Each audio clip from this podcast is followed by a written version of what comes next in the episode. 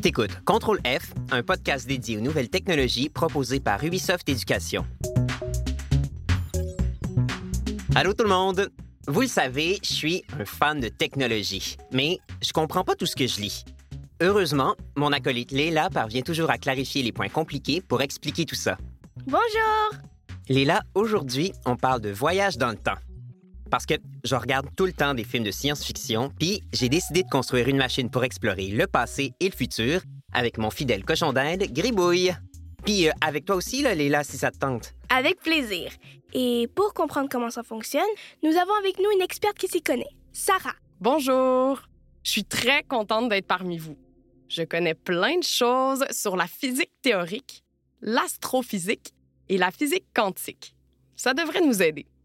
C'est parfait, ça. Donc, euh, c'est quoi la première étape pour voyager dans le temps? Mais tu es déjà en train de voyager dans le temps. À chaque seconde qui s'écoule, tu avances dans le temps. Hmm, OK, c'est pas vraiment ce que j'avais en tête. Mais on fait comment, là, pour peser sur la pédale de gaz puis aller plus rapidement dans le futur? C'est drôle que tu dises ça parce que tu as déjà la réponse. Pour voyager dans le futur, il faut accélérer. Il faut se déplacer très, très vite. T'es sérieuse? Comme The Flash, là, le super-héros qui court tellement vite qu'il peut voyager dans le temps? Eh oui! Quand on se déplace à très haute vitesse, un phénomène fascinant se produit. On l'appelle la dilatation du temps. La dilatation du temps, ça vient des recherches d'Albert Einstein, un grand physicien dont tu as sûrement déjà entendu parler. Ah oui, oui, oui, oui, j'ai entendu parler de ça. Ça s'appelle la théorie de la relativité, hein? Einstein a inventé ça il y a longtemps. En gros, il pensait que se déplacer très très très vite ferait en sorte que le temps s'écoule plus lentement. Oui, et depuis, ça a été prouvé. En lançant des satellites en orbite rapide autour de la Terre, les chercheurs se sont rendus compte que le temps à bord s'écoulait moins vite que sur Terre. Les horloges des satellites étaient quelques millièmes de millièmes de secondes en retard par rapport aux horloges restées sur Terre. En somme, le temps ralentit quand on est en mouvement comparativement à quand on est immobile. Euh, donc, si je tourne très vite autour de la Terre puis que je reviens chez moi, je vais être dans le futur? C'est ça. Eh bien, on est capable de voyager dans le futur. Hey, c'est pas rien. Euh, ça prend juste de se déplacer super rapidement. Bon, c'est réglé. J'ai tellement hâte. On part demain? Tes affaires sont prêtes, Léla? Parce que les miennes, oui. Mm, ouais.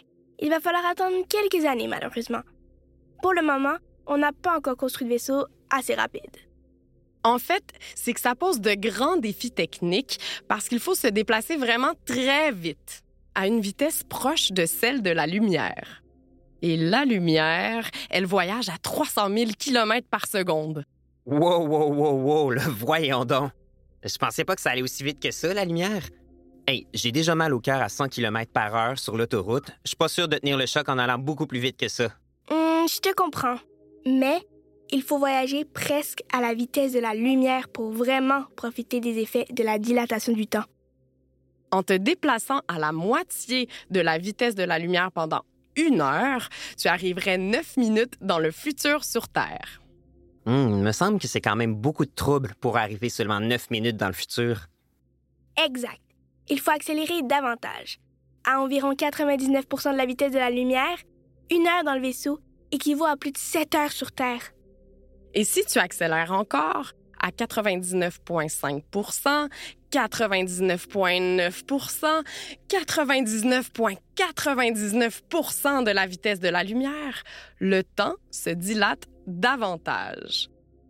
Après une heure passée dans le vaisseau, plusieurs jours se sont déjà écoulés sur Terre. Ah ben là, c'est efficace. Avant, je pensais que le temps s'écoulait de manière, euh, voyons comment on dit ça, là, régulière. Mais à force de faire mes recherches, j'ai vu que c'était très compliqué. Comprendre ce qu'est le temps, c'est un immense défi intellectuel, même pour les gens qui consacrent leur vie à l'étudier. Pour résumer, les voyages dans le futur, c'est possible. La science l'a prouvé. Le problème, c'est qu'on n'a pas de vaisseau assez rapide à l'heure actuelle pour y aller. Ah, c'est dommage. OK, euh, je raisonne ma liste des destinations vacances de l'été. Tu fais bien parce que tu pourrais probablement pas revenir dans le passé. Ah bon? Oh non, non, non, non, dis-moi pas que c'est impossible de voyager dans le passé. Parce que un de mes rêves, c'est de retourner à l'époque des dinosaures. Puis après, de visiter l'Égypte des pharaons. C'est sûr que les voyages dans le passé, ça fait rêver. Malheureusement, on ne sait pas encore comment faire pour y arriver. Les scientifiques ont seulement trouvé des solutions théoriques pour retourner dans le passé. Une des solutions, c'est ce qu'on appelle les trous de verre. Verre comme verre de terre. Exactement. Les trous de verre sont des sortes de tunnels qui connectent des points différents de l'espace-temps. Ça a l'air un peu farfelu, mais leur existence est arrimée à de savants calculs et aux théories d'Albert Einstein, dont bon nombre sont confirmés. Pour le moment, on n'a pas encore trouvé de trous de verre. Et puis si on en trouve, il faudrait apprendre à les utiliser. Les voyages vers le passé posent beaucoup de difficultés techniques et toute une série de problèmes éthiques. Ces problèmes sont souvent explorés dans la science-fiction et aussi par les physiciens et les physiciennes.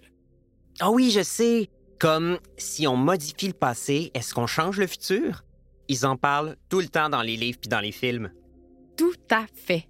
Une de ces énigmes s'appelle le paradoxe du grand-père. Si je voyage dans le temps et que j'empêche mon grand-père de rencontrer ma grand-mère, est-ce que ça signifie que je n'existe pas? Mais si je n'existe pas dans le futur, comment je peux revenir dans le passé? Oui, c'est le genre d'énigme super compliqué auquel personne n'a vraiment de réponse. Il existe deux théories principales sur le temps et plein d'autres explorées dans la science-fiction. Certains chercheurs pensent que les événements sont irréversibles, c'est-à-dire que chaque décision qu'on prend fixe la ligne du temps.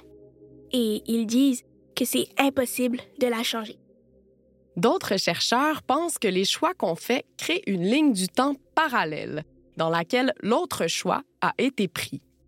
Par exemple, si tu es à un embranchement et que tu vas à gauche, un autre univers se crée dans lequel tu es allé à droite. Je sais, je sais, je sais.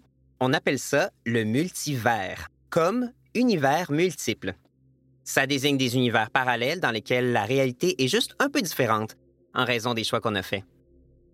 Toutes ces théories sont possibles, que ce soit l'irréversibilité du temps ou le multivers. Mais il reste encore à les prouver, en dehors des modèles théoriques. Je trouve ça vraiment cool que les chercheurs étudient ce genre de sujet-là. Et puis, tout simplement que ce soit possible, au moins en théorie, de voyager dans le passé puis le futur. En tout cas, je vais quand même réfléchir à des plans pour créer ma propre machine à voyager dans le temps. On sait jamais. Un petit conseil, juste au cas. Il faut que ta machine puisse aussi se déplacer dans l'espace, pas seulement dans le temps. Parce que la Terre tourne autour du Soleil, ta chambre n'était pas à la même place dans l'univers dix ans en arrière et ne sera pas à la même place dix ans dans le futur. En plus de la Terre, tout le système solaire se déplace lui aussi. Donc, si ta machine se matérialise au même endroit, il y a de bonnes chances qu'elle réapparaisse au beau milieu de l'univers et non pas sur Terre. Oh, OK, merci de m'avoir dit ça. Va falloir que je mette une option voyage dans l'espace à ma machine temporelle. Ça va être encore mieux, on va pouvoir visiter la Voie lactée. Chers auditeurs, pendant que notre ami s'affaire à sa machine, et à défaut de pouvoir se déplacer dans le temps, on te propose un voyage dans l'univers de la science. Pour ça, il suffit d'écouter les autres épisodes de Contrôle F. On y explore une foule de sujets vraiment fascinants.